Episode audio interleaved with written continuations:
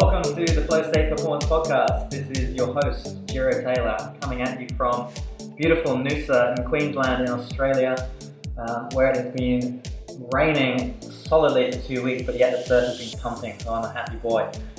So this uh, podcast that's coming to you very soon is part of a, it represents a subtle shift in direction for flow state. It's the latest emergence uh, that has occurred in the natural flow of life. It's a uh, realization of a vision that's been getting uh, sharper and sharper and clearer and clearer. The deeper I go into uh, within, the deeper I learn about um, my consciousness and the connection to life itself and the reason why I'm on Earth and I feel like why we're all on Earth, uh, which is to express the life force that flows within us in service to the whole that we're part of, in service to people and planet and as part of this unfolding vision, which has taken me across the world to study with masters and to work with plant teachers and to immerse myself in wisdom traditions and just to have raw experience, what has emerged for me, like the sharpening tip of a spear, is my calling, which is to work with founders of tech businesses who want to make an impact founders of businesses who want to know how to do the inner work required, how to maximize their performance so that they can drive deeper impact, so that they can uh, live with purpose as well as high performance, so that they can uh, be the change makers of our times. Because something that's come through so clearly for me is that in this very interesting time that we're living in, we live in 2018. This is a fascinating time to be alive so many global trends. First of all, there's the specter of global annihilation and climate change and potentially nuclear annihilation, which kind of unites us all. And then there's the solution space, which includes exponential technology, information dissemination faster than ever before, access to capital, uh, decentralization, entrepreneurial trends, a global awakening in consciousness. All of these things are converging and more to create a solution space like never, ever, ever before. And just, just, just ruminate on that. When you're, if you're lost in despair, if, if, if the doom and gloom and the fear is just getting too much, first of all, turn off the news. But secondly, just bask in the realization that there are, there is change happening. All over the world, there are philanthropists and philosophers and entrepreneurs and scientists and all sorts of people with very, very, very powerful minds. They are connecting in ways that haven't that, that, that has never happened before with sources of capital, with decision makers in high levels of uh, political and economic positions, in ways that have never happened before. So we're existing at a threshold.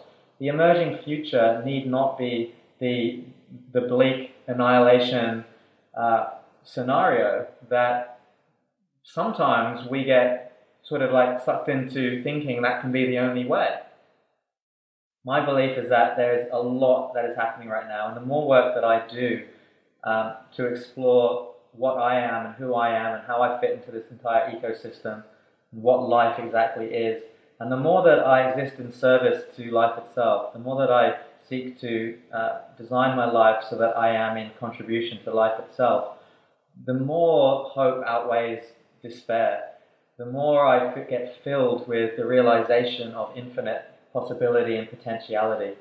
And this is not just fluffy woo woo pie in the sky thinking. This is like, there is massive, concrete, practical systems change action going down. There are climate change scientists collaborating with uh, philanthropists and philosophers to actually create real world solutions. And my particular calling within all this is definitely to work with the tech founders who feel the call, who hear the call, who want to be part of the solution rather than the problem, and want to um, put into service their unbelievable intelligence, their access to funding, and their ability to turn technology into solutions that help the whole. And that's what FlowState is, has evolved into. FlowState X is a program that's launching very soon. That's going to be a tribe for tech founders who uh, want to drive impact in this world.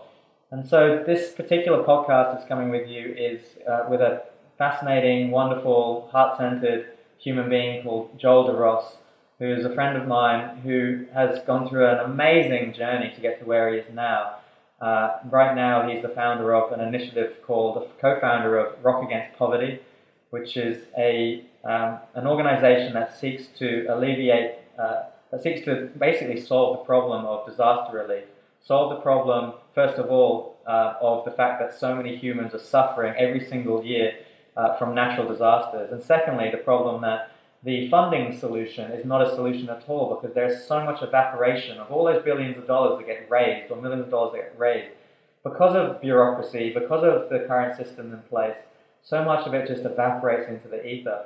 And so Rock Against Poverty is a, uh, an organization that seeks to solve both of those problems through the use of uh, augmented reality and virtual reality technology. Um, so if you want to learn about that, this project, this probably represents one of the most amazing applications of uh, AR and VR that I've yet to come across. Um, and if you're one of those people that doesn't quite understand how technology can help us as a species, like how can blockchain actually help us as a species? How can virtual reality actually help us as a species? Well, please listen in to this interview to find out. Um, this is a man, Joel De Ross, whose journey has uh, he's he's come from uh, an upbringing in, uh, in, an indigenous tribe um, in Borneo, and he's very much influenced by these tribal traditions and this different form of uh, cultural intelligence whereby his understanding of like what it means to be a tribe is firsthand. It comes through firsthand experience, and his experience of being not part of a tribe, being part of a society, being part of a culture that perpetuates separation on so many levels: separation from self, separation from others, separation from nature. He has lived, he has walked in both worlds, and now he's bridging them together um, through technology. it's so awesome, guys. Please listen into this podcast with Joel De Ross. I hope you enjoy the show.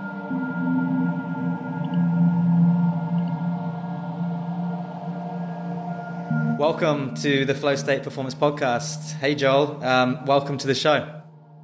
Thanks for having me. awesome. So, just a quick intro for those listening. Uh, so, Joel is a, a, social impact entrepreneur. He's the co founder of an amazing initiative called Rock Against Poverty. He's the co founder of an events company called MedEvents and an explorer of how um, immersive technology, uh, such as augmented reality and virtual reality, can converge with uh, in both the music industry, the entertainment industry, but also in humanitarian disaster relief. Um, so we're going to explore some of these amazing projects um, that, to me, like are, are, some of the most interesting, intriguing, and possibly transformative applications of uh, cutting edge technology that, that I've become aware of. So, uh, super stoked to have you on the show, Joel. And um, thanks. You're tuning in from uh, from New York, I think, because you've been on. T- tell tell us a little bit about the, the mission that you're on at the moment.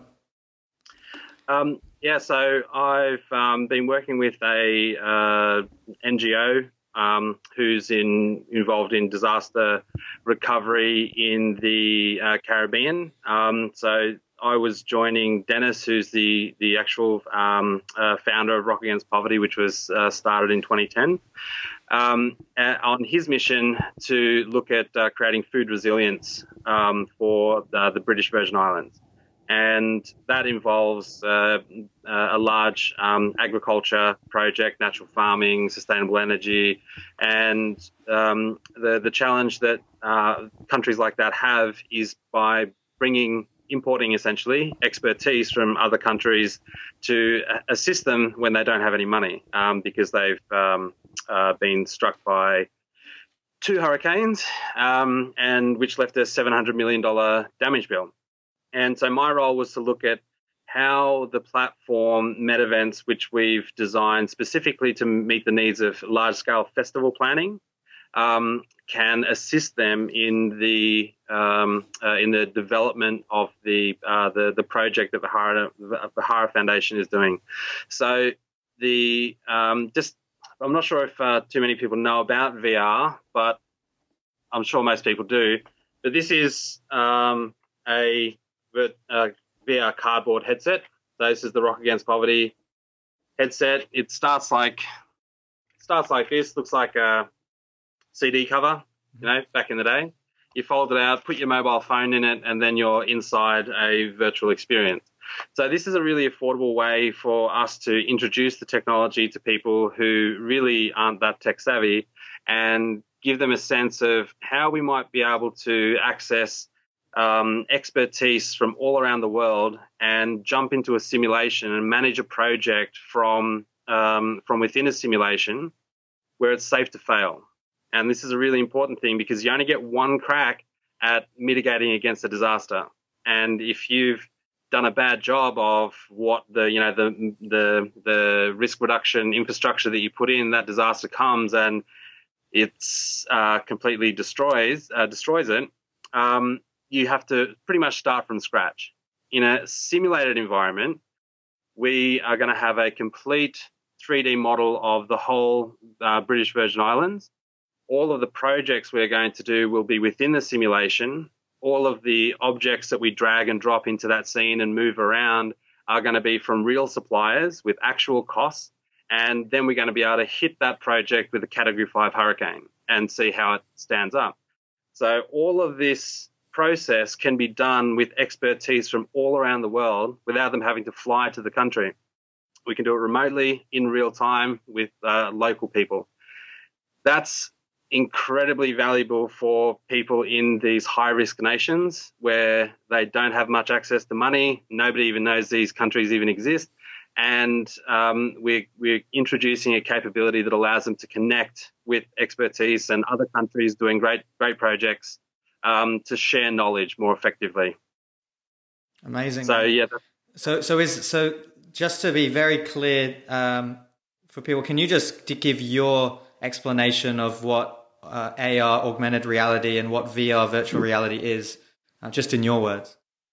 Yes. So, augmented reality um, is um, adding digital information to the the real world. So, if I was to, a good example is uh, Pokemon Go you're using your camera, it's picking up the real world, and just elements of digital information is being overlaid on top of that. Virtual reality is complete immersion in a digital environment, and they serve very different functionalities but are very complementary. For example, virtual reality is suitable when you want to simulate something in the future or in the past. Um, in BVI's example, we are going to create future scenarios and we're going to build it um, what uh, BVI could look like um, within the simulation, and then uh, run a whole bunch of emergency scenarios or disaster scenarios to find out which is going to be the most resilient to the worst disaster that could possibly hit that nation. Once we have that information, we've got a project to execute. And it's um, then on the ground, you've got this complete digital uh, creation of the project that, that is going to be delivered in the same way that you might have a architectural pre-visualization. Now you can see what it's going to look like in the future. Once you get on site, augmented reality is something that you can use in real time. So that's pulling the information from the, the digital simulation. And if you had glasses or you had a tablet, you could just hold the tablet up and it's going to be able to tell you walk 100 meters in front of you and put a star picket there. You know, so it's giving you almost superhuman uh, abilities to absorb and execute information.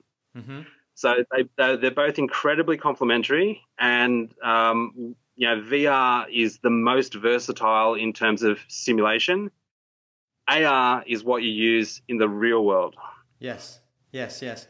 So AR is the is is where you step into the practical application of what you have been working on in the in, in the VR world. Yes. Yes. Okay. Fascinating. Okay. Super interesting. Let's before we dive back into present day reality um, and also the future, what what what your vision is and things like that. Um, well, actually, first of all, let's let's let's hear a little bit about the, the big the big vision. Like, what what do you what what, what is your dream? What are you envisioning um, when you immerse yourself in these projects? What is the big thing that just that keeps you going? Well, it's the fact that these set of tools that we're building are so applicable to society that I I really see that in within within a decade or two decades, most of the socio-economic and environmental problems that exist now won't exist anymore as a result of these technologies converging in a very, very specific way. Um, and that is to design the futures that we want and then execute on the most probable or the most, you know, the, the highest probability of success pathway to that simulated future. So that that for me is uh, is what gets me out of bed in the morning. The fact that it's connecting our vision to the ability to execute on that, and in a safe environment of a simulation, we can fail as many times as we need to, safely and affordably. Mm. That that gives me like uh, it makes the hairs on the back of my neck stand up because the, the way you the way you articulated that um, and I think for many people, um, will help c- connect dots that previously were really fuzzy. Like, what what is yeah. the point of VR and AR? Like, is it just so that I can put some goggles on and see a simulation of a whale or jump off it, jump off the top of a mountain and have a cool experience? Like, but to actually like hear people articulate um, really impactful uh, and clear visions is, is is really inspiring, man. So thank you for that. Can we jump to the past and explore your cool. journey here? yes. Cool, man. Um, how far back in the past? well, let's let's just see let's just see how it flows, bro. Um, well, first of all, like where where where was your upbringing? Uh, I was born in Sarawak in Borneo. Uh, my mum is Lun Bawang, uh, so which is the Aboriginal people over there. I grew up in the jungle, uh, lived there for about six years, so I was born into the tribal world. And I came to Australia when I was six. Um, and as soon as I got here, even though I'm mixed race, uh, it was an incredibly racist time in, in Australia's history. And um, I, you know, I, I, I, pretty much disowned that part of my my culture because of the uh, the racism I experienced when when I came to Australia. And I didn't really reconnect with my tribal roots until my girlfriend at the time uh, of when I was about 16, 17, uh, she was studying anthropology and uh, they were doing a lecture on um, the the tribes of Borneo, and so she encouraged me to come, and uh, with no expectation, I sat in the lecture, and then the lecturer started talking about my mum's people, and uh, so that was that was the first time I'd actually got to process what it meant to be tribal, or have that as as part of my very close um, history. Uh, I, I got a sense of identity in that lecture room that I never had before, and um, yeah. And when you were, um, because leaving at six is quite a, quite an early age in terms of, of memories and things like that. But of course, you had your mother's connection to that culture. Like, what what's your awareness of of the culture or the traditions or the rituals or the or the ways of perceiving life in the world um, from from that culture? Are you, are you, do you have an awareness of that? Yeah, deep awareness. So um, the the thing that I always uh, I tend to not refer to myself um, as a mixed race person um, generally because everyone's mixed race. What I tend to refer to myself as is a two worlds person. Mm-hmm. because even from being uh, six years old, I still vividly remember what it's like to be in a tribal environment where you have all of this family around you and you have this connection to the land and the ecosystem and that is that is really the the thing that I've I've kept my entire life. I've had these two worldviews, not one, and I've always been able to reference one against the other. So in my life in Western world, when something is not right, when it's it's clearly you know something's broken there, I'm able to reference this life experience to another universe, you know, this this tribal environment, and see if that problem exists there. And it, when it doesn't, it's clear that something in that tribal culture is working really well because of the absence of the problem that is in this modern culture. So the thing that I've always had my entire life is the ability to reference one culture against the other and identify what are the best qualities of both worlds. Mm. And in my modern you know, in my current form of entrepreneurship, that's what I do. I converge those best qualities together in all of my projects. Mm. Such a such a valuable perspective when you consider what I view as some of the you know when when when we look when we just stop and look at the macro picture, look at mm. uh, the the planetary humanitarian macro picture. Um, it's so clear that so many of the well all of the the, challenges and and that we face are results of cultural artifacts like industrialization or yeah. um, you know all of them right our political system capitalism gone wrong in a sense now what so so what is it specifically like do you draw strength or wisdom from um, this this other world, this other kind of set of values and cultural traditions? And if yeah. so, what what kind of wisdom? Human architecture. The difference between modern society and tribal society is the is the model. It's the model of of how uh, it's the model of relationship. Um, so to give you an example, uh, most people can relate to the idea of modern society being a descendant of imperial culture, which is hierarchical in a pyramid. Mm-hmm. But now imagine a pyramid that's inverted next to the standard pyramid. At the point of the hierarchy where you have that 1% that, you know, has all the wealth, that is the base of the inverted pyramid. Mm-hmm. So you've you've got this at the very top, you have all of the wealth. Mm-hmm. And at the very bottom of that inverted period, that's where none of the wealth is. And that's the base of the social architecture of uh, modern society. In a tribal society, it's a circle. So it's a closed system. The environment determines how large that population is. Mm. The principle of tribal culture is to never consume more than the earth can replenish itself. So you're always contained by how much uh, abundance or how much food is within your environment.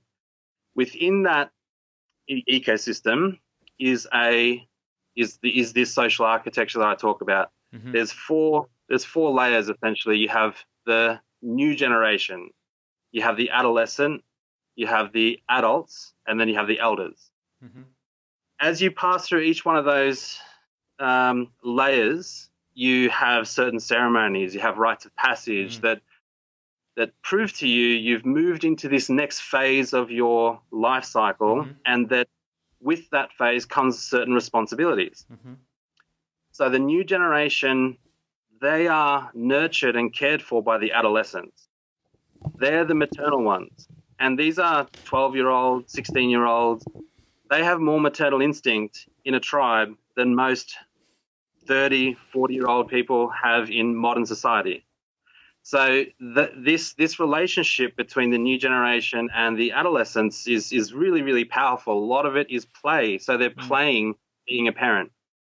The adults they're the providers. They keep the system working. They they maintain the system. They're out there in the fields. They're hunting. They're you know they're they're uh, you know uh, farming. They're doing all of the things that sustain the model. Mm-hmm and keep it in operation. And then you have the elders. The elders are the ones that contain all of the knowledge relevant to that community. Hmm. So there's this really, really simple, beautiful relationship between everybody within that community. And right at the center is this sense of identity. Hmm. And everything about that culture reminds you of who you are. It's from your from your artwork to your poems to your dance to your music uh, to your tattoos. Everything tells a little bit of a story about your history, about your place in the in the community, where you're headed, and this sense of identity is so so powerful. It's mm-hmm. like the center of gravity. It it, it holds everything together, mm-hmm. and this this is the this is the tribal model. It's it's a self-contained ecosystem where there's this circulatory motion of of of progress through life. You when you as soon as you're born, you you know exactly that you are going to become an elder and you're going to pass that knowledge back down to the the you know the, the new community.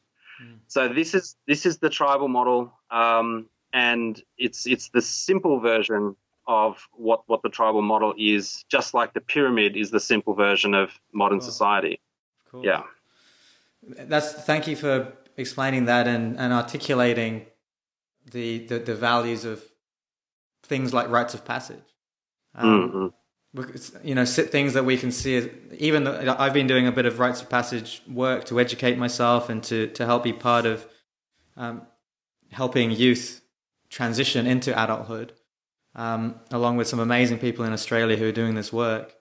Um, and i'm thinking of dr arne rubinstein in, in particular. Now there's so so I, lo- I love the way that you explained the how, how these transitions from childhood to adolescence to adulthood to eldership have such a powerful they, they provide like this map for us to navigate through life which gives us directionality. But the whole time that we're going around this circle we're like we've got connection to the center to our, our yes. cultural identity which is just um, a, a, beautiful way of seeing things now how does how does that correlate how, how, does that contrast to your experience of uh, in, living in a first world um, so-called civilized country? Yeah. Um, well, I'm just going to explain to somebody that I want to call at the yeah. moment. So just bear with me one second. Yeah. Ah, no, it's all good. Um, so where I'm going to be on the call for a bit here, Getty. Yeah, cool. Sorry about that. No, it's all good. Um, yeah. So where where people are going to be able to. Yeah. Yeah, that's okay. Um, so where it really is, uh, where people will be able to relate to this model is in a multicultural society where we don't have any sort of connection to the land in terms of we don't see the land or the animals or the trees as family or ancestors. Mm-hmm.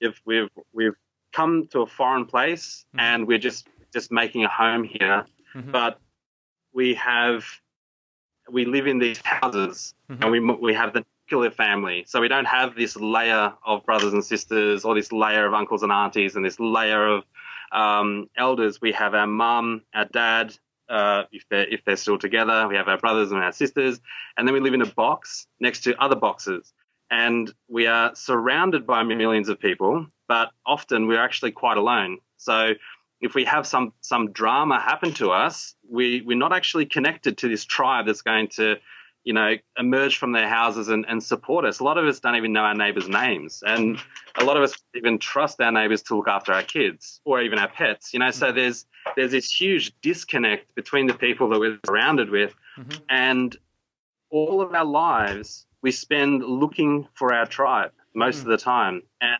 what that means is that when we get to high school we're trying to find where we belong mm-hmm. because a lot of the time we don't relate to our parents. You know, their parents, our parents from a different generation, we're disconnected from their values or disconnected from their their worldviews, and we start looking in high school for this clique. You know, we're we're the goth, we're the popular people, we're the jocks. You know, we're mm-hmm. we're trying to find this cultural identity that that resonates with us, and usually we find it within music subcultures. Mm. And we sort of immerse ourselves in that. But within those music subcultures, there's certain values, there's certain styles, there's certain, you know, uh, there's things that we can identify with. And, but it, it kind of uh, sort of pitters out because there isn't actually this community there. It's just something that we enjoy and we relate to a lot of people that also enjoy that same thing. And where it's it's really quite powerful is when people find religion um, because religion actually has the tribal model. It has the elders. You have, I'm not sure if you've been to church before, but you get to church as somebody to welcome you. You've got, you know, you've got this complete contained system, a set of values, uh, a real structured sort of life cycle of your existence within that community. And when people that have been searching for an identity their entire lives find that, and it's a complete model of society, they feel like they're home. They feel like they belong somewhere, mm-hmm. but it's not necessarily being filled with the Holy Spirit. They've just gotten an identity. That hole, that lack of identity that, that, that they were feeling has just been plugged by community, mm. by tribe. It's so and interesting so, you say that, man. Like, yeah, my, my mother's staying with me at the moment, and she's a very fundamental uh, religion religious person, Jehovah's Witness, mm-hmm. and uh, you know when she when she had the knock on her door, she was badly searching for, for meaning and and for identity, and it's so interesting to hear you say like when when this complete package of like yep. a, a, tribe is is is presented to you and they've got elders and they've got roles to play and they've got transitions in their in their development and all this and it must have just been like nectar to her to her to her consciousness to yeah. to have this thing that was so missing from her that's interesting exactly. to say that how, how how we're all searching for that wholeness it is yeah and that and that's that's the hole that I identified in my life because the first tribe that I found outside of my real tribe was gang you know, so when I got involved in, uh, so when, when I when I was uh, experiencing racism, um, you know, a Cambodian kid came up to me, put his hand on my shoulder. I think I was in grade two at the time, and just said, "Us Asians have got to stick together." And so I hung out with him, and there was probably about five Asians um, in like in the whole school, so it was very very small group.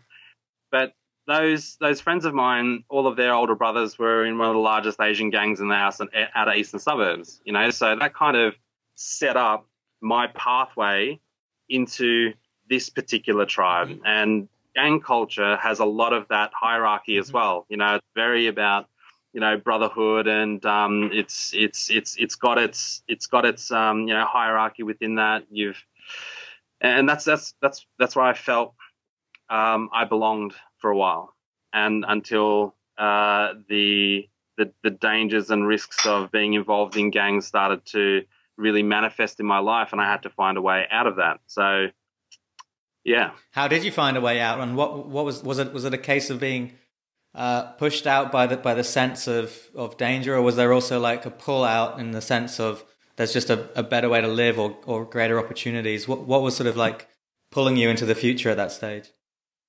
two uh, amazing, oh, I'd say three um, uh, amazing things happened. One was uh, not so great, but it was the catalyst. And that was, um, so we, we were like uh, 15, 16 year olds, and um, all, all, of my friends were heroin traffickers and uh, or heroin addicts. And, you know, that was, that was my circle of friends, and crimes were getting really serious, you know, so armed robberies, uh, really serious violent crimes. And friends were dying in high speed car pursuits and drug overdoses. And I was looking at my future outlook um, and and seeing the um, the knock on effects of some of the the situations my crew was getting into and realizing that simply by being associated, I'm at risk. And some bad things happened. All of my friends uh, escaped back to Cambodia and Vietnam, and I was sort of left uh, to sort of, you know, uh, try and keep myself not very visible on the street for, for quite some time. During that time, I met a girl. Uh, she was a hippie. And um, so she introduced me to a whole new, um, uh, I guess, worldview. Mm-hmm. And, uh, and, and that, that changed things a, a lot in, in terms of I realized that there was other cultures other than, you know, NWA inspired gangster you know, train thugs and, and all that sort of stuff. And that was really that was really good. Um, but what really set things off was my maths teacher. Uh, I was in class. I'd never passed any year of school. I'd been expelled twice, and I was in maths class, and I uh, I had um, my maths book. I was you know doing my my usual graffiti, and he was walking around the classroom, and I just saw him turn his head in my direction, and I went to close my maths book, um, but he saw it and he came over, he opened up my maths book, saw it full of graffiti and and no mass. And rather than sort of, you know, yell at me, he just sort of, you know, turned every page, just sort of, you know, looking at it, just being quite impressed. And then he asked if um, for me to see him after class. So after class, he said, "Well, I've, I've I've learned that you're going to be getting expelled, but I think you've got some talent. I think you should do this multimedia course that I'm doing." Um, and uh, he he he tried several times to convince me I had no interest in computers whatsoever. And um, he finally said the magic words, and that was, "You don't have to wear school uniform." and I was like, I was like, I'll, I'll, give it a shot. So I, I went into that course, and it was surround. I was surrounded by all really smart kids, and we had to use Photoshop. I just used the line tool, paint bucket tool, and brick texture effect, and I did a graffiti piece in Photoshop. And I didn't realize that some of the kids were like standing behind me, and they were like really impressed. And they said to me, oh, "That's really good, Joel." And these were the kids that I was always jealous of because they were smarter than me. And now all of a sudden, I'm getting acknowledgement for you know my skills being valuable and not seen as criminal damage. Mm. And after that, we had to do a website, um, and I I just discovered my potential through that validation. And now I was like, I want to see what this potential could do. And the project was design a website. I wanted to do a fashion website, not really realizing that I needed to have clothes to take photos of just to put on this website. So I went out and made some clothes. Um, I got a roll of photos, uh, polar fleece and spotlight. My mum helped me make a jumper. The jumper sort of looked like the FUBU. I'm not sure if you remember FUBU mm-hmm. from back in the day. Yeah. I wore the one jumper to school, and my friends like, "Where'd you get your jumper?" And I said, "I made it." I didn't believe me, so I said, "How much would you give me if I made you one?" They said, "Yeah, about ninety bucks." Caught the train into the city, bought a massive roll of polar fleece, made ten jumpers, went back to school, sold them all in a week, made $900. and that same week, my friend made only just a bit more than that selling heroin.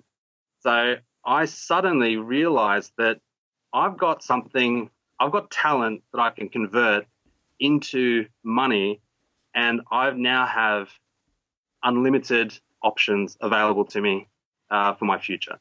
And that's when I became an entrepreneur. But I didn't know what an entrepreneur was until about 10 years later. Mm. Yeah. Oh man. So what happened? What came next?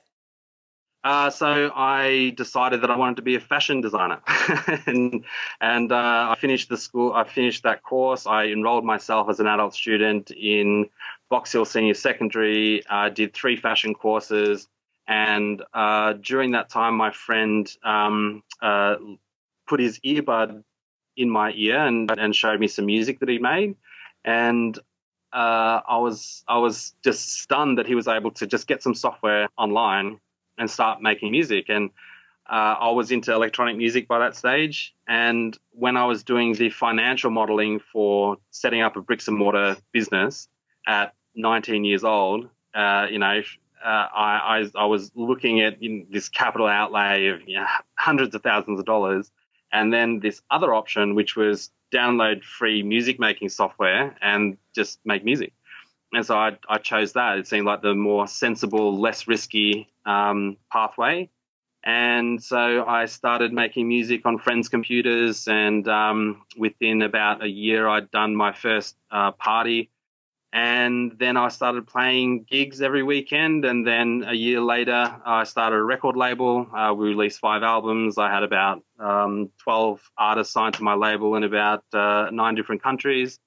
I was doing events, um, you know, I was designing flyers. And so I was fully immersed in the music industry. Mm. Uh, and that's where all of my entrepreneurial skills was carved, just mm. figuring things out myself um, while I had a factory job you know, and um, yeah, just doing all this stuff in the music industry and and all of those skills that I learned are now being applied to mm. disaster recovery in British Virgin Islands. That's awesome, man, and what a great story. Thanks for sharing that. Okay, so no okay, so when you talk about the skills that are being applied to uh, disaster relief in places like the British Virgin Islands, places that get smashed every year by just a, a just like a cascade of like horrendously powerful hurricanes. So what mm. what skills are you talking about here? So um, just just explain exactly like what, what you are learning and, and how it's applicable to this disaster relief world that you're that you're more than stepping into. Um, well, I actually got to explain another missing component from this story that connects us to here. Cool. Is that uh, I, I, got to a certain stage in the music industry uh, where all of my meetings, all of my gigs um, were just free drugs and alcohol. so mm-hmm. I actually developed uh, quite uh, serious uh, addiction problems, and I had to leave Melbourne. I went to Cairns, got myself into rehab, and I was in rehab when I was trying to figure out what I was going to do for entertainment with the rest of my life because all the things that I love doing, going to parties and clubs and performing and all of that was all suddenly taken away from me because it was too risky and there wasn't any he- healthy options for me. Mm. So I wanted to do a healthy, like a fitness festival. All of the music that I loved, none of the bad stuff. Um, and I I wanted it to be like a, a refuge for people like me who are in the scene who know they've got a problem, but there's no alternatives for them.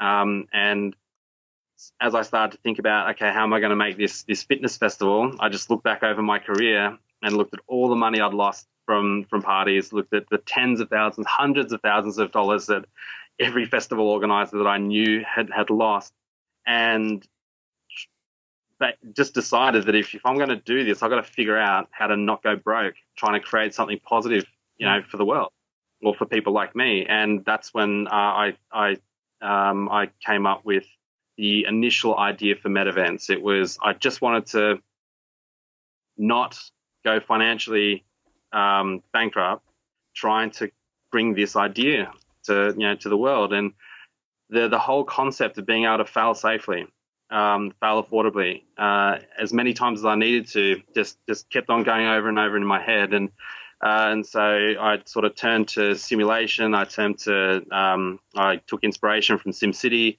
and I, I I challenged myself to think of how I could plan something as complex as the Olympic Games or a world tour on a mobile device, and that was that was sort of where I started uh, the more I learnt about the challenges of, of festival organization, um, the the more I realized just just how how many problems need solving in, in the event space. And I could draw on all of my experience as an event organizer, as a music producer, as a record label, and look across the ecosystem of, of the music and events industry and basically start to design a new model, one that sort of disregards everything that's come before and just looks at the available technology and try to construct something new from what is available or what is emerging. And that's really where I started to um, to see just how powerful um, uh, reaching a global audience through virtual reality could be, because you can only fit so many people in a venue. Mm-hmm. But you might have you might have a headlining artist that might have 40 million Twitter followers. Mm-hmm. So when you book that person and you make a whole bunch of money, uh, if you're lucky, you're still only capitalizing on 0.0001% of the attainable market. Mm-hmm. So I wanted to wanted to to find a way to reach that total audience and have a way for that, that smaller um, uh, uh, smaller contributions of money to be repurposed into things like you know, humanitarian projects. Mm-hmm. So there's a, there's an incredible amount of wealth out there if we can tap into these large audiences um, at volume, but with really small transactions. Mm-hmm. Um, so these are these are all the things that sort of have, have fed the idea of Rock Against Poverty and Metavents and um, and it really has come from personal experience of failure and understanding intimately what what what are the drivers of these failures, and then just coming up with the solution for it. Interesting, man. When you're talking there, I'm I just immediately got the sense that it's not just failure in terms of failure of the fashion label that you start up, or failure of an events company that you that you might start up or failure of a of, of a one-off event that you've created but you're also tying in like failure of disaster relief plans or contingency planning and things like that. This is all this concept of like failing and failing safely and using technology to to um, create environments where we can fail more safely is is all is is it's really interesting how that's woven into your reality now from a from a history of perceiving like real failure and feeling real failure. Mm-hmm. That's that's very fascinating. That's right. Yeah.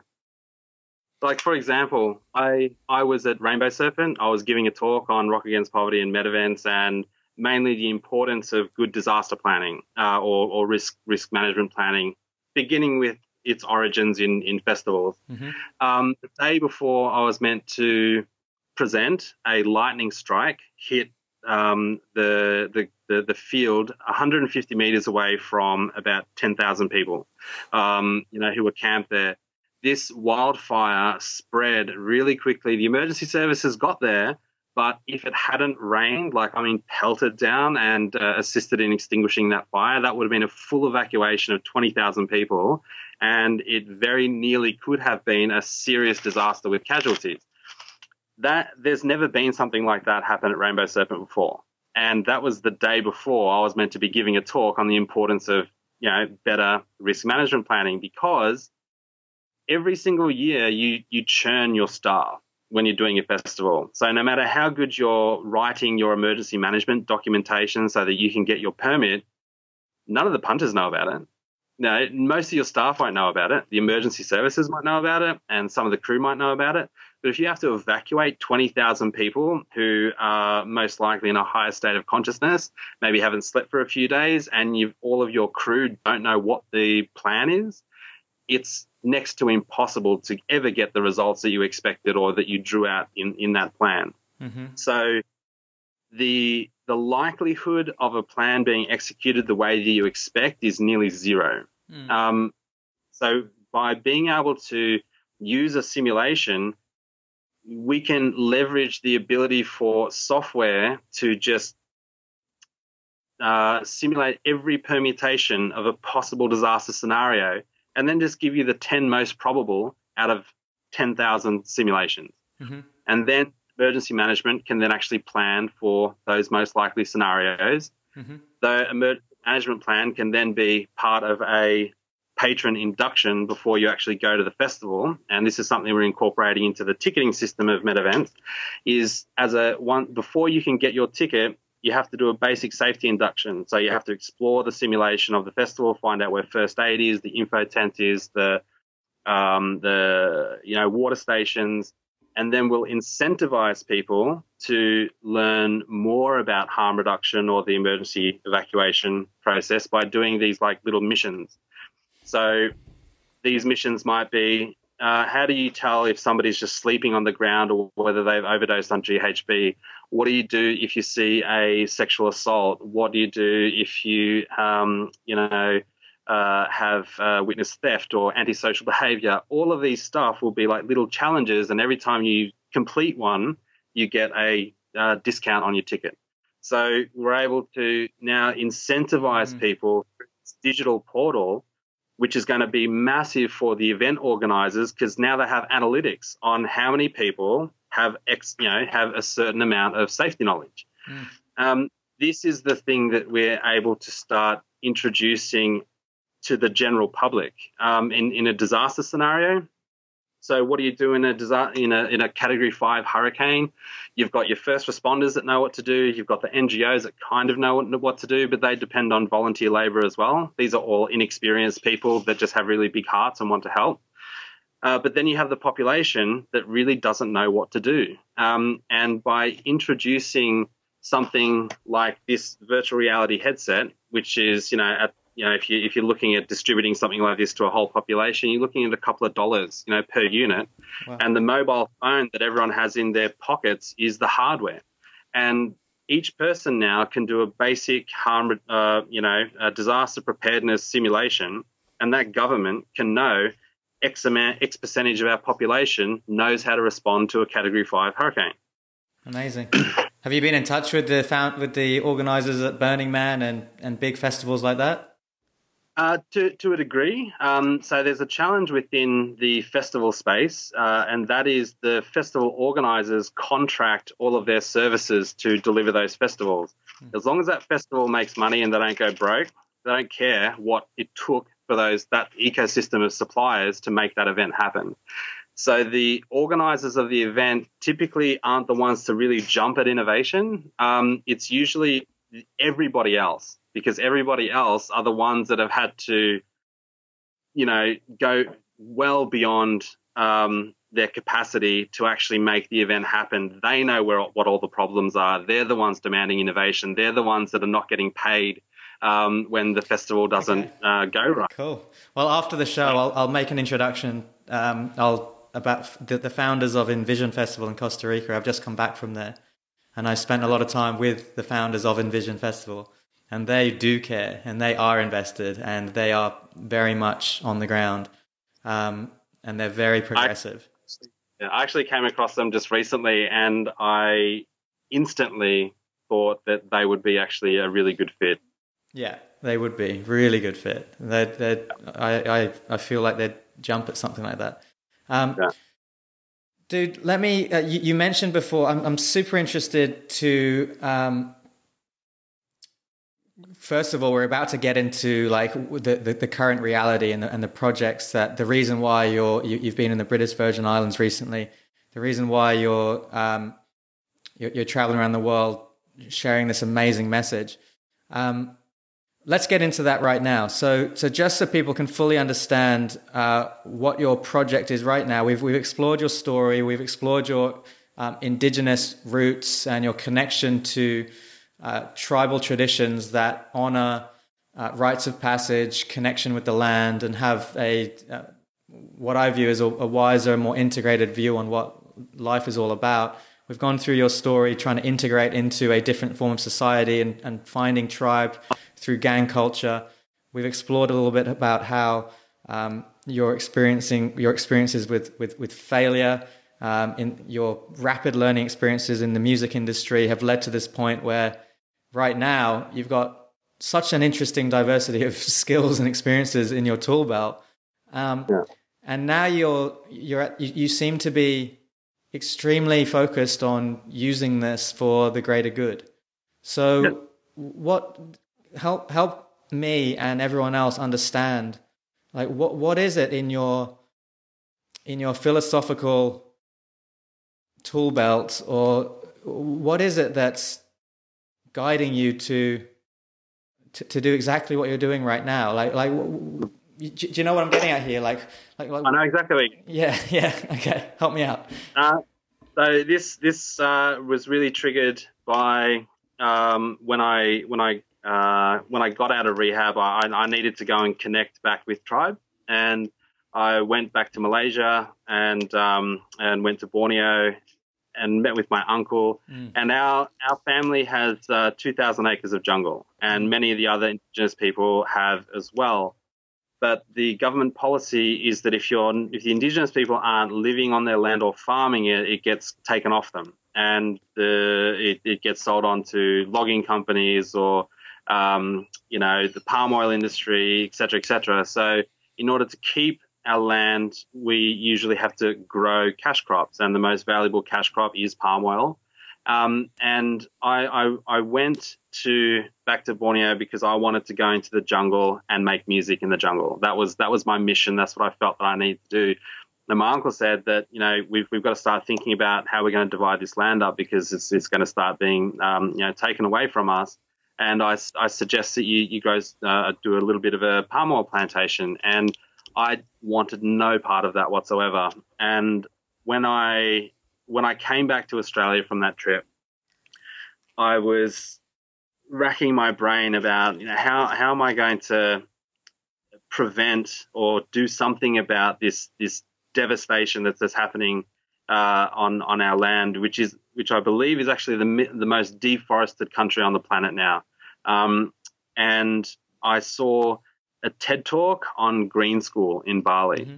and that was all amazing bamboo architecture, and it was it was it just everything just connected. I, I realized that Metavents, this this tool that I was developing, allows you to manage and plan and, and, and simulate infrastructure projects. That's what a festival is. It's an infrastructure project. Mm-hmm. And I thought, well, maybe there's a way in which I could use this tool to reimagine what the village would be like. Maybe there's a way that we could go back to the jungle, live in these bamboo, uh, you know, uh, villages, but bring the internet back there. So we're still connected to the global economy and we can we can build digital businesses, you know, like uh, music production or animation, game development, huge industries.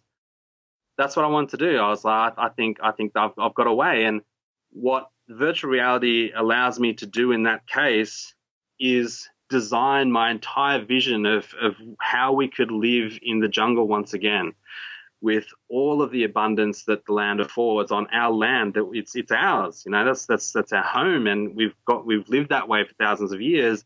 And all we're doing is we are bringing in some connection to the outside world that allows us to continue to engage and then continue to still participate in that global economy but we don't have to sacrifice um, you know, we, we, we don't have, we just don't have to sacrifice in the same way. Mm. And I can design all of that in a simulation, go back to Malaysia and put a headset on my uncle or any elder mm. and say, experience my vision. Mm. You know, we can go back. I don't need to give him a presentation. I don't need to give him a PowerPoint or a budget or you know, 100 pages of documentation. I can put them in what I imagine, how we can return back to the jungle. Mm. And then if they want to do that, the whole project has already been planned in a simulation. You just press go. You know, all of the suppliers uh, will be a part of the the platform. All of the costs are known, the logistics are known, the risks, like all of those factors are already factored in. We can simply get to work. And this is this is the thing that I've I've realized is is is I guess my my calling, my purpose is mm. to build this capability that allows firstly the indigenous people to return back to their land because 80% of the world's biodiversity is on indigenous land mm-hmm. and we need to protect that. And the best way to protect that is if we can bring the indigenous people back into their land, they can reconnect with that model of abundance and that model of tribe and we can let that be the example for the rest of the world. We can show a working model.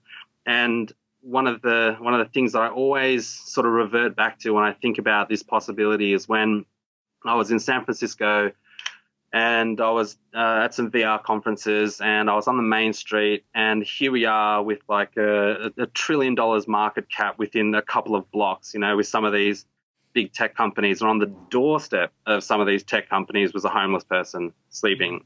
Mm-hmm. And this this idea that with all of this money and all of this wealth in Silicon Valley, they can't solve poverty on their own doorstep. You know, what qualifies them to be trying to solve problems in, in other world in, in, in other cultures? Mm. Um, so I, I I really believe that the answer is in the tribal model the way in which we're able to live in abundance and, and wealth without money. And this is the knowledge that needs to be brought forward to the rest of the world, not this monetary capitalist model brought from modern society into into into cultures that have lived without it for thousands of years. I'll hold to that, brother. So bringing the tribal model in, this is let's let's let's dive into that a little bit more, man, because this is something very close to my heart. I spend a a lot of time exploring indigenous traditions and different worldviews. Like, um, because we can, it's it's just so clear to see with all of our senses how the the world that we're living in now is a function of perceptions and worldviews and and levels of consciousness, uh, yeah. which are then perpetuated through cultural artifacts like our political system, our economic system, our, our business environment, and so forth. And just like the the the incentivization structure is so um, egocentric rather than ecocentric, um, and that's what's resulted in, in, in the world that we're living in now. So it's fascinating to hear you bring this back to uh, bringing back the tribal model because I think for a lot of people that doesn't actually like that concept. Um, there's a huge awareness piece that needs to be filled in there because we have been taught that uh, the, you know we're, we're obviously we've been taught that our civilization is obviously more civilized than indigenous tribes who don't have flat screen TVs and, and all that sort of thing. Um, so we must be more advanced than them in, in so many ways. There's a, a huge awareness piece. I, I love the way that you're that you've got your roots in that indigenous uh, culture, but yet your day in day out life is is spent working on like cutting edge technology and you sh- and you hold a vision of going back to your village and putting a a VR set on your uncle or another elder in that village, so that you can blend blend the worlds so that we don't have to live in this either or world. We don't have to like say, all right, let's just burn all the technology and go back to the jungle and live as nature. Um, mm. you, are not saying that. You're, you're, you're living in this like instead of the the either or, you're living in the and kind of like reality. Like, yeah. like let's let's collapse the polarities and collapse the paradox.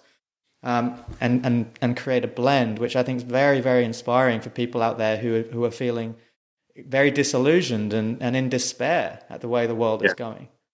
Cool, man. So let's just get super clear on on the, the future vision, bro. So if you could just uh, help us understand what the 10 year vision is uh, for Rock Against Poverty. Mm. Okay, so just to recap on what uh, the Rock Against Poverty initiative is, it's 50 events, 25 countries to raise a billion dollars annually for disaster mitigation and poverty alleviation projects. 45 of those events are actually going to be relatively small, could be 500 to you know, a couple of thousand people. Those are mostly going to be run by students studying um, event management or, um, uh, or, or music in general. Um, the other five events are going to be major events, anywhere from 20,000 to 100,000 capacity events. Um, what we're doing at BVI is we are piloting the Rock Against Poverty model. So we have a country that needs support. We have an NGO that is going to be doing charity events. And we have a technology that's going to facilitate those donations getting to the recipients in total transparency. So that's that's our mission. So we we're wanting to spread the the word of, of what we're doing here in BVI, so it reaches the other at-risk countries that really need this sort of support. Um, what what this means is that if we're able to successfully prove this model, uh, the the the butterfly effect of this is, is going to be massive um, because there's billions of dollars that just evaporates on its way to the people that, that need that need these funds. And simply by creating transparency, we will be able to manifest billions of extra dollars for the countries that actually need this help. And it's a uh, this year, uh, 2018, it's it's all about telling that story. It's all about letting the world know that a solution is on the way, and that the countries that need this help need to reach out to us, and, and we need help from people to reach out to those countries to, to let them know that, that that help is available. So we're really looking for, or we're really looking to form this like ambassador network this year. Mm-hmm. Um, 50, 50 events in 25 countries. It's a massive undertaking as well. So we're really looking to engage with production companies, with existing, um, you know, uh, heart-centered, uh, impact-centered festival brands, event brands, people that are already thinking like this, that that, that want to be a part of this movement, um, and to to really build relationships in all the countries that we hope to be working with this year. That's the plan for this year. We're going to be doing two launch events, one in Koh Phangan Island in, in Thailand, the other one in, in BVI. Um, the um, the the other countries that we're already talking with are Philippines as well. Uh, Philippines has has a lot of uh, natural disasters, typhoons, etc. Um, and we've we've already got a lot of projects uh, happening in the Philippines already. So in, in or anywhere across the Caribbean, in Asia in particular, um, anywhere that's been impacted by disasters. But these are the two areas that we're focused on this year. Next year is when we start the initiative. That's the 50 events. And um, so we've got this year to, to build this momentum, build this awareness, and align with all the people that can help us execute this first year successfully. And then we just refine that model and just keep doing that for the next 10 years until we've we've helped all of the most at-risk countries um, uh, in in protecting them from future disasters and helping them recover from the the ones that that they've been hit with. And what's really interesting is uh, when we when we launch in or when we do the soft launch in um, Thailand and and BVI, it's, it's going to be around um, hurricane season for BVI. So a year on from Hurricane Irma and Maria, which, by the way, 2017 was the most costly year for natural disasters ever recorded. So $306 billion in damages all around the world. The year before was just under half that. So in 12 months from the previous hurricane season to the next one, double the cost in damages. So storms are getting more severe, uh, they're becoming more frequently, and there's a really good chance that when we do this soft launch this year, it may even be a recovery effort because of this coming hurricane season. So it's um, I'm really mindful that what we're doing, um, the faster we can do it, the, the the the chances are that we could save lives by by getting getting this this happening really quickly. Um, every year now we've got a hurricane season, and we don't know if, if each year is going to be worse than the last. There's a really good chance that it could be. So there's definitely this um, sense of urgency and the the need to really um, bring people around around this message and and and this story and, and the possibility that we can we can really make impact. And my favorite thing about all of this is that we're making impact through events, through doing what we love doing. You know, going going to festivals, going to concerts, and no one really has to change doing what they're doing. Um, but it's just the way in which we deliver the funding from these events, whether it's the charity event or a commercial event. All of this money can now get to the people that need it without them having to go through incredible lengths just to be visible in the media. and so, what sort of events are these? Um, so, the Rock Against Poverty events are going to be um, mainly your your standard type of charity concert. Um, you know, are you familiar with Global Citizen?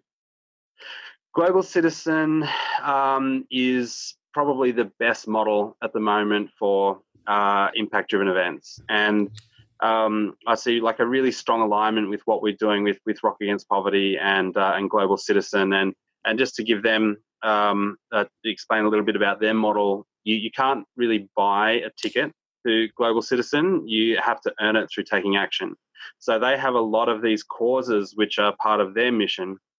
And they have templates like social media post sharing templates, petitions that you can do, all of these things that somebody can really simply do by just sharing a tweet, signing a petition, and that all goes to um, the, a really specific minister within within government to to incentivize them to take action, and um, so I, like the that sort of model is is really fantastic for for creating awareness. Um, the challenge for most charity events is it's the application of resource that is a little bit difficult because there's no real infrastructure set up for that. Um, so, in saying that, we're looking for other charities that are already doing charity events to align with us as well. And um, what we do is is we create a a uh, like a, a ticketing solution that allows those funds to be delivered to a project that's been planned on the platform. That's where Rock Against Poverty is unique. Um, so any charity that's already doing charity events, we, we really want to align with them. On the flip side, there's the commercial event industry. This is where our ticketing system is going to take just a small percentage of the booking fee that they would be charged from any other event management software, and that is going to go into the same projects. So, on one side, you have the charity events where usually all of their proceeds go into the cause that they're working towards.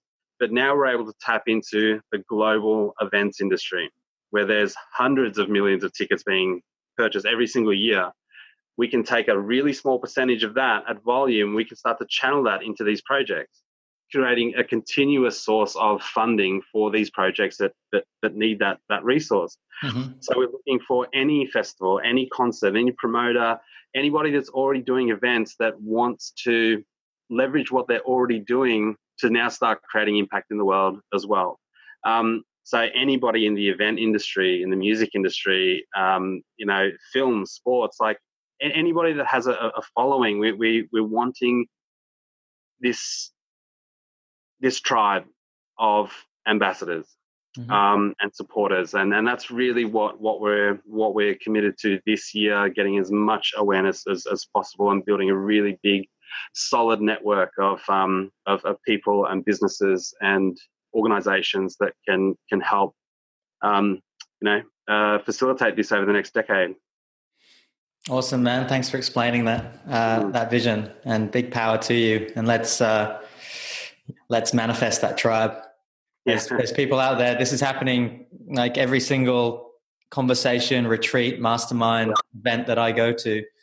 There's just this ratcheting up of the desire to be part of the solution rather than the problem. So yeah. this is the time we're, we're living in such a fascinating time to be alive. Like this convergence of yeah.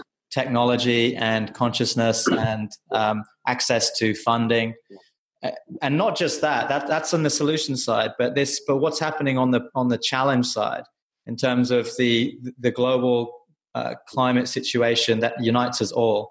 Mm-hmm. That has a massive effect on our consciousness to realize that we're actually all together on this beautiful earth and we're yeah. all gonna we're all gonna suffer the consequences of right, yeah. what's going on so it's a big unifying time and it's a time where many indigenous prophecies uh, talked about this time happening yeah. you know in south america they talk about the the the time of the the eagle and the condor and they talk about the shambhala warrior in in, mm. in tibet but uh, this is this has been prophesied by other cultures as like uh, a time where people like you and I step up to to create the movements and gather the tribe um, for the greater good. So big big power to you, brother.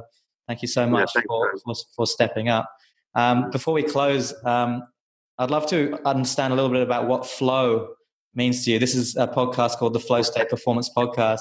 Uh, yeah. We haven't really touched on um, we talked a, we, we we we glanced over the concepts of uh, altered states of consciousness or, or different levels of consciousness coming from different worldviews and and different levels of connection with land and tribe and rites of mm-hmm. passage but what about for you man like what's what, what's your sort of philosophy on how you um, develop your inner state and you know perhaps maybe that segues into like what flow is to you mm. well i exists in a perpetual state of flow. like it's just, uh, I think when you when you connect into your life purpose, mm. it there's there's nothing that that really switches that off. Sometimes you have to be mindful to step out of flow. You know, when when you are that when you are that in it, it's it's like being caught in a riptide. Uh, there's uh, you know, it's it's it's something that you almost have no control over when it gets really in flow. And, and this is this is the the way I've been um, ever since coming back from Borneo and realizing mm. that that there's there's these there's these conditions on people around the world that are just totally unfair and there are solutions to those problems but navigating the bureaucracy to be able to implement them is is really challenging. So I'm constantly finding these new applications for this tool that I'm developing, and my mind never switches off to navigating these these these challenges of of how to how to bring these solutions to the people that need them when you have uh, potentially governments that really are benefiting from non-transparency and non-accountability and and um, it's it's not an easy thing to just jump in and say here's a solution and, and let's roll it out. There's so much planning that that has to go into this. There's so much expertise that you need to leverage. And um and so so much of my time is spent just educating myself. And the more i learn the more uh, doors open the more you know pathways become clear. And there's this there's this non-stop momentum like there's uh, i've got a massive set of sails and there's wind just blowing me forward you know? Um, and that's that's really like i just don't know how else to describe you know mm-hmm. my my day-to-day existence. It's it's just so crystal clear. Mm-hmm. and i've i i have to phys- i have to really remind myself to to step out of that for a bit. Otherwise i would not sleep I would not do anything else. And uh, so for me, it's it's finding this balance, is trying to trying to find a way to consider my my own health and well-being to make mm-hmm. sure that I'm I'm energized enough to operate at my peak um, really efficiently and mm. um, so that's that's something that I've I've kind of struggled with, you know, mm. most most of my life because of you know on entrepreneurial uh, you know lifestyle. It's there's a lot of hustle going on, you know, particularly if you're figuring things out yourself. You're constantly bouncing back from falling over, you know. So um, I've right. I've learned techniques uh, to to help me streamline the way that I embark on these um, on the on these journeys. That that has helped a lot when I did my um, Masters of Entrepreneurship and Innovation. So having these structures, having these uh, guidelines and and uh, uh an order for order to, things um, has been incredibly helpful for me. And now there's a, a, whole set of tools, a new type of flow that I, I need to get into, which is about my health and wellness. You know, mm. it's, it's mm. balancing that with this incredible drive that I've got, and um, so that's really high on my agenda because I've there's been times where I, I haven't slept for, for days just working on what it is that I'm doing, completely substance free. You know, just nonstop. mm-hmm. Interesting, bro. Yeah, this this is this is where it's at. Really, like I, I it's great that you've identified your next level or the, the sort of threshold for you to enter into that next level of sustainable peak performance as a purpose driven entrepreneur because you touched on that beautiful point of this kind of like unstoppable force when you tap into ultimate mm-hmm. service and contribution to life mm. because you're actually like acting on behalf of life itself so you've got this like yeah. massive amount of like kind of like spiritual energy that's fueling you right yeah but there are other dimensions. There are the physical dimensions, the psychological dimensions, the emotional yeah. dimensions to reality. Yeah. So it's really important for entrepreneurs to have this holistic, uh, this holistic way of optimizing their life because we, we can get sucked into the service and the contribution and just the fun of it all, aren't we? Yeah. Yeah. So. yeah and, and and something that I actually realized that, and this this comes from uh, the period in in where I, I, I battled with addiction, is that so I, I after after um, sorting myself out, a, a friend of mine um, uh, needed to get treatment, and he started going to uh, NA meetings and AA meetings, and I decided to go back just because, um, uh, just just to support him, just to go to those meetings because uh, I, I I really like sharing my story. And when I was there, I actually realized that um, there was a there was a part of the addiction that wasn't actually the the substances itself, but it's it's the feeling that I felt uh, that that was very similar to how I felt when I discovered a new opportunity.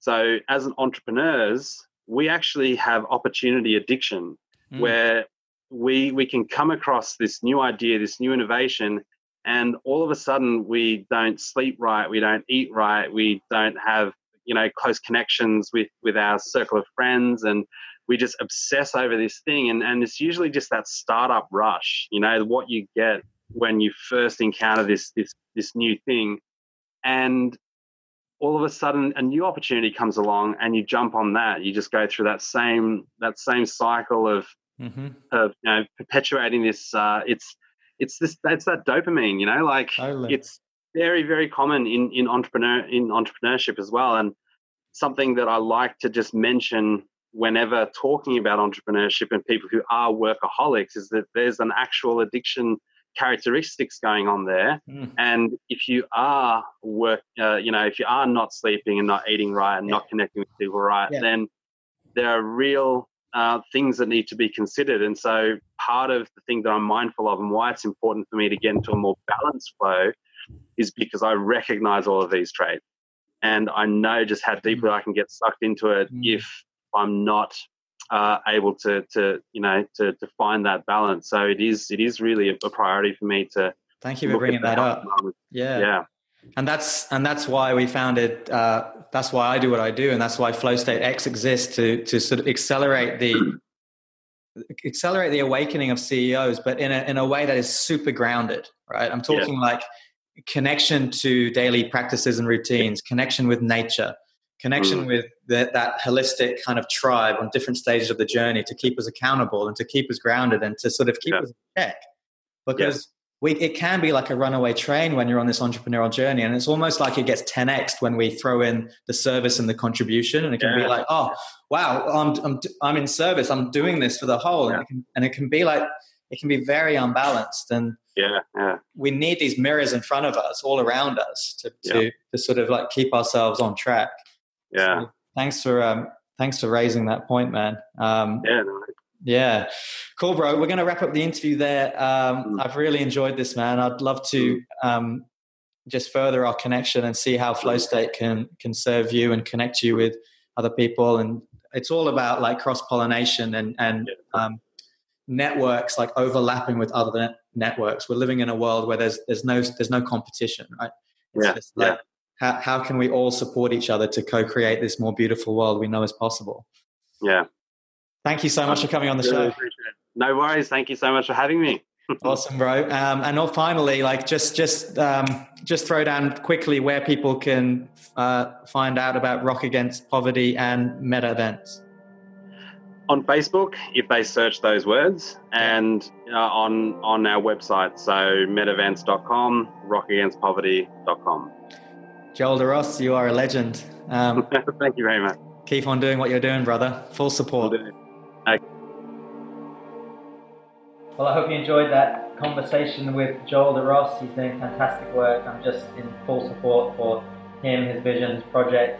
I love the way how he's weaved this uh, very interesting background from growing up in an indigenous tribe in Borneo to joining gangs who are involved in heroin trafficking, to escape that, to start a fashion label, and then to get involved in the music industry, to doing his master's in entrepreneurship and innovation, and to bring it all together in the projects that he's doing, which blend VR and AR in the most fantastic way to allow disaster relief, people involved in disaster relief, whole governments um, who are in hurricane zones, to be able to um, use this technology almost like in the way that we play a computer game to create this virtual reality where we can forecast and we can mitigate for these disasters. And then and then we can actually just creates amazing solutions that are going to just minimize um, minimize harm and pain. Um, so it's just fantastic work that's been done there.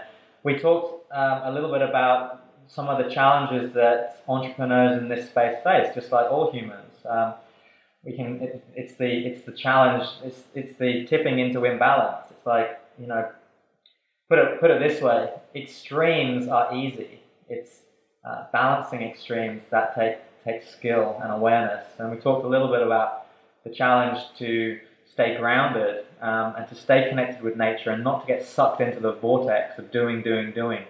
Um, if that's something that you're struggling with yourself, and if you want to be surrounded by a tribe who are going to keep you accountable on the path, then we're creating Flow State X specifically for tech founders who want to drive maximum impact.